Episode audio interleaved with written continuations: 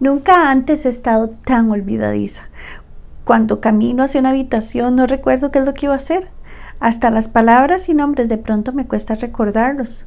Si estás extra olvidadizo, no pienses que eres la única persona.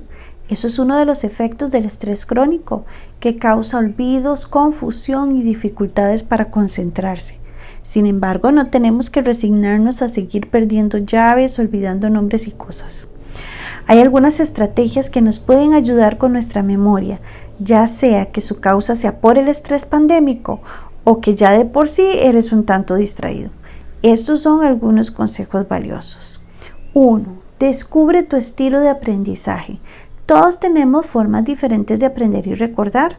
Algunos son visuales, otros tienen que decir las cosas en voz alta, otros necesitan escribir las cosas. Saber tu estilo te puede servir para guiarte con estrategias que te funcionen mejor, como hacer listas y notas escritas o notas de voz o imágenes que te ayuden a recordar. Punto número dos, repetir, repetir, repetir. Entre más veces hagas algo, más fácil será que lo recuerdes. Si tienes un orden especial o serie de pasos para hacer las cosas, eso es mucho mejor.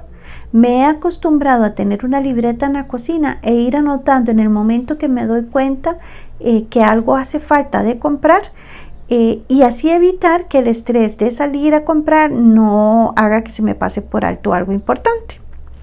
Punto número 3. Evita distracciones innecesarias. Cada día tiene su propio afán y sus noticias, muchas veces desmotivantes, que nos pueden hacer muy difícil el enfocarnos. Por eso es importante poner límites al uso del teléfono. Algunos estudios indican que el Internet está haciendo que nuestra atención sea más corta y nuestra memoria empobrecida. Aunque es casi imposible vivir sin Internet y los aparatos electrónicos, poner límites nos puede ayudar. Poner el teléfono en otro lado distante mientras haces algunas cosas para concentrarte mejor. Otra forma es reducir la cantidad de cosas que hacemos a la vez. Punto número 4. Sé paciente contigo mismo. La buena noticia es que la falta de memoria por estrés es reversible. Entre mejor manejamos el estrés y la situación vaya pasando sus efectos, también se va a ir reduciendo las dificultades de memoria.